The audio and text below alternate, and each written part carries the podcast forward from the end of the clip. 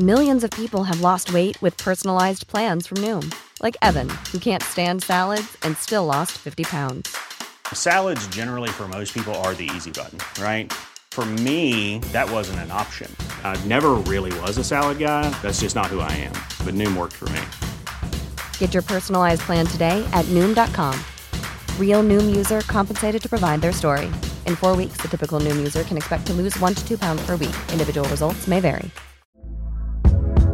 Hey there, it's Michelle Norris. I'm host of a podcast called Your Mama's Kitchen. When I travel, I'm usually looking for a way to find a taste of home when I'm not at home. And one of the things I love to do when I am at home is entertain. And Airbnb allows me to do that. When I was in California recently, I rented a house that had a great kitchen. And when we were sitting around the table, we we're all thinking, we're in someone else's house. Someone could be in all of our homes as well. If you have a home, but you're not always at home, you have an Airbnb. Your home might be worth more than you think. Find out how much at airbnb.com/slash host.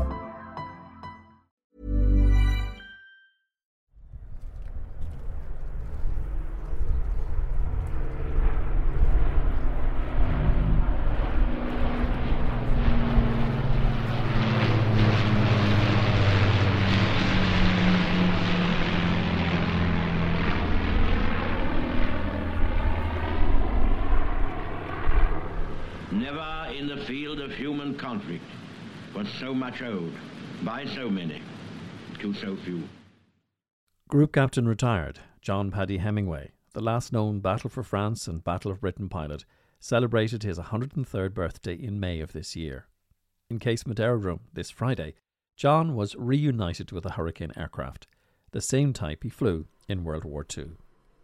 On its arrival, the Hurricane stopped and powered up its engine again so the wartime pilot could see, hear, and smell what he called his office throughout World War II.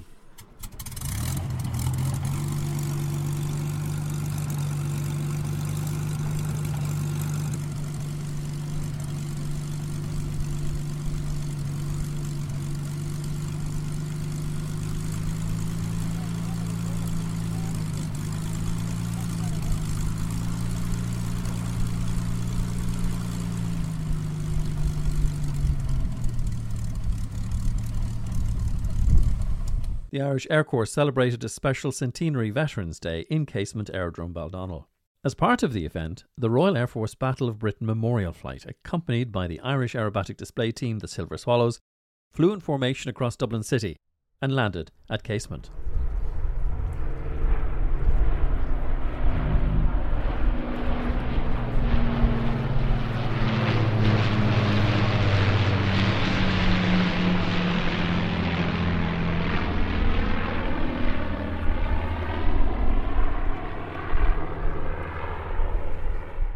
As we've mentioned, the guest for the event is a proud Irishman, Group Captain retired John Paddy Hemingway, DFC, a Battle of Britain pilot who flew with distinction during World War II.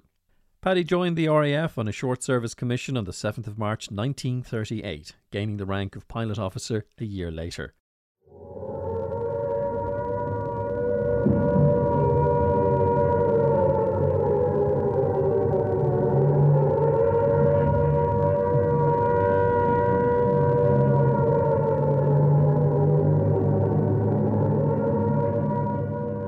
Outbreak of World War II, he was assigned to 85 Squadron in France, recorded as destroying a Heinkel 111 on the 10th of May. The following day, he destroyed a Dornier 17, a twin engine light bomber, and was forced to make a landing near Maastricht after his plane was damaged. During the Battle of Dunkirk, he flew supporting missions over the English Channel. Paddy initially served in England with 253 Squadron before returning to 85 Squadron on the 15th of June that year and on the 1st of July 1941 he was awarded the Distinguished Flying Cross.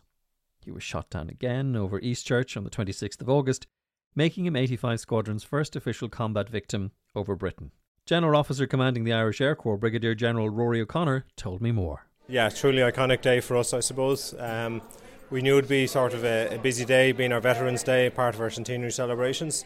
Uh, we knew the Battle Britain Memorial Flight was coming in. Uh, the RAF were supporting us for the weekend, uh, and then of course Group Captain Hemingway coming in as well. But when you put them all together, it was a truly spectacular day today.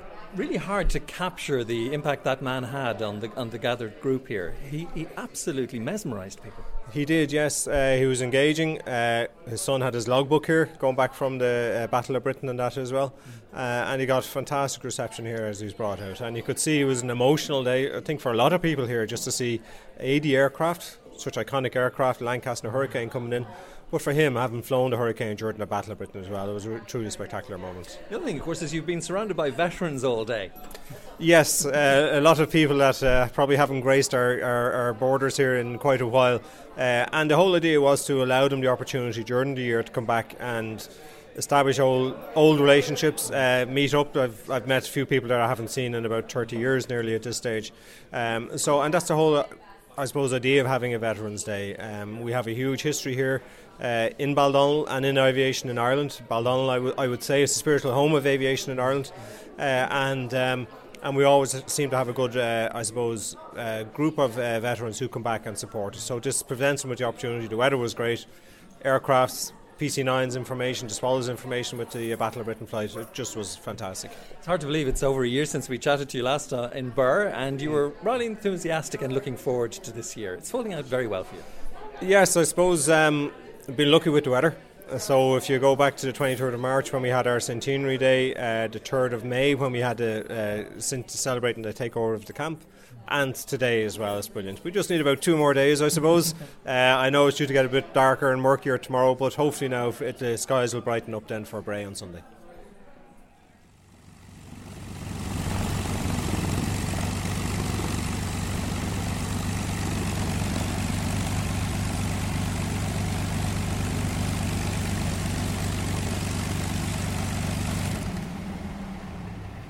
Well, as the crew from the Battle of Britain Memorial Flight left their Lancaster, I got a chance to talk with the crew and officer commanding the BBFM, Squadron Leader Mark Sugden. Welcome to Ireland. Well, thank you for having us and thank you for ordering the weather. Eh, it's done on purpose, especially. The purpose of your visit, of course, this weekend is marking 100 years of the Irish Air Corps and an air show on Sunday. It is, and so many firsts, I think. So we were talking earlier. of We've been here. We said I don't know whether we've ever flown in formation with the Silver Swallows before to fly over the Liffey in Dublin. A lot of firsts, and, and for me to meet a Battle of Britain veteran, um, it's been a super special day to be here. It's um, like I say, humbling to meet the, pe- the people that we commemorate, um, the veterans, and to be here to be part of the uh, the centenary celebrations as well. It's um, incredible, incredible for us. And you brought two superb aircraft. We have. So we've bought a Hurricane, um, which certainly for Paddy, that was, um, I think, somebody told me maybe 50 years since he's uh, last uh, seen a Hurricane. Um, and she's the last Hurricane ever made. So the last of the many, very, very special. And uh, the jewel in our crown, um, the Avro Lancaster. So only of one, only, well, one of two flying in the world. Uh, and incredible to, to bring her here to show, show to you all.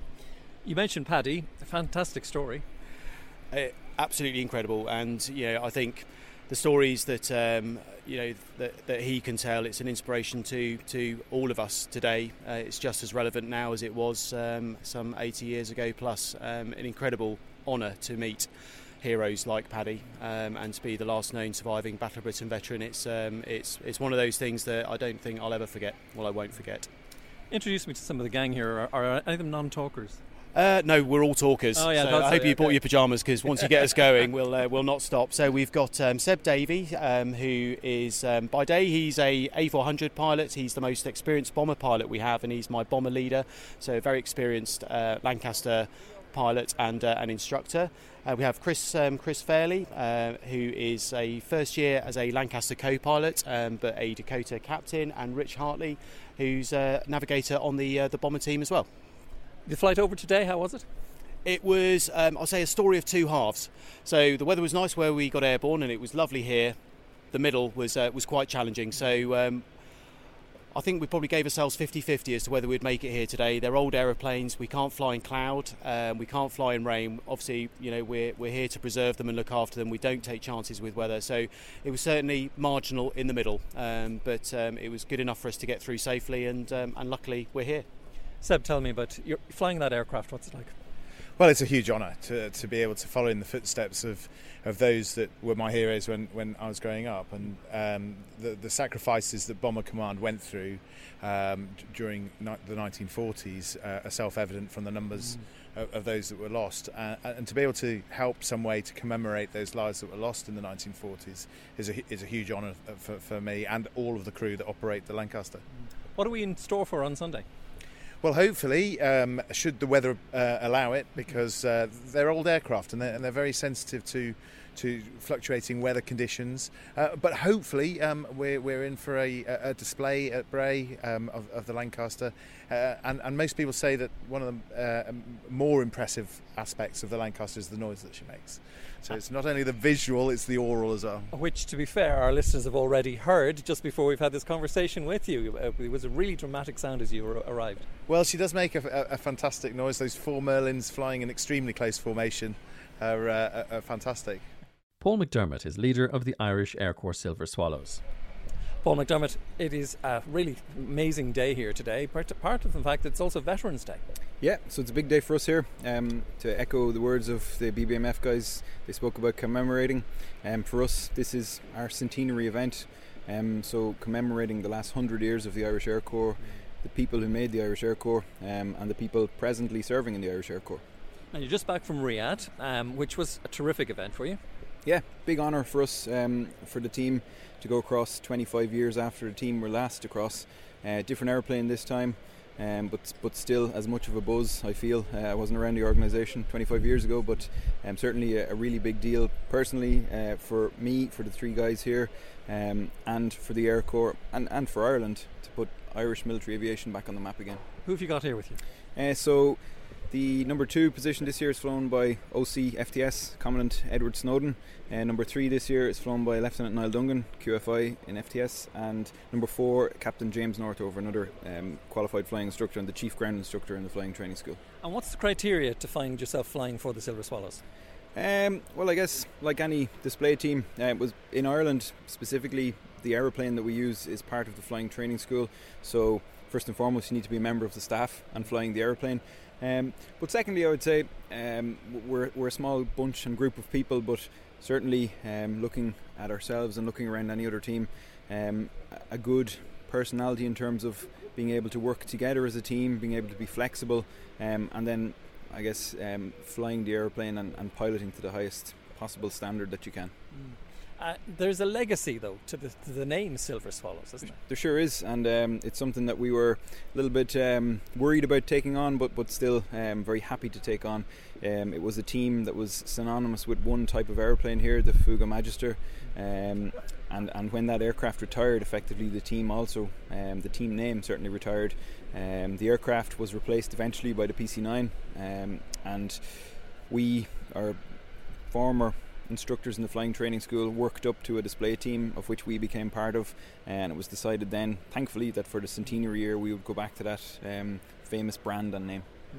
Edward, can I bring you in as well in the conversation? You had the experience today of liaising with the Lancaster and the Hurricane on the way in. Yes, indeed. Um, it was amazing. It was really good. As I was saying earlier on, it, sometimes I had to pinch myself.